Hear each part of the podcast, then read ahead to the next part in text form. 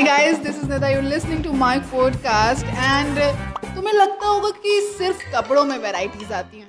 अरे मतलब तुम शॉपिंग करने जाते हो, वहाँ पे वैरायटीज मांगते हो कि भैया कुछ कलर्स में दिखाओ, भैया कुछ अलग पैटर्न्स में दिखाओ। यार, क्या फ्लोरल दिखा रहे हो? है ना? लेकिन सिर्फ़ कपड़ों में वैरायटीज नहीं आती है। इंसानों में भी पाई जाती है। हम ह्यूमंस में तो इतनी वैरायटीज है और ये वेराइटीज़ कुछ इस तरह से भी हैं, जैसे कि कुछ लोग होते हैं जो सिर्फ़ टीवी देखते हैं, कुछ लोग होते हैं जो सिर्फ़ मोबाइल चलाते हैं, लेकिन एक स्पेशीज है जो इन दोनों के दरमियान पेंडुलम की तरह घूमती रहती है, घूमती रहती है। वो होते हैं जो टीवी लगाकर मोबाइल चलाने लगते हैं। नहीं मतलब दोस्तों से पूछेंगे कि भाई, कोई वेब सीरीज़ बता कलीग से पूछेंगे, क्या आपने कुछ नया देखा?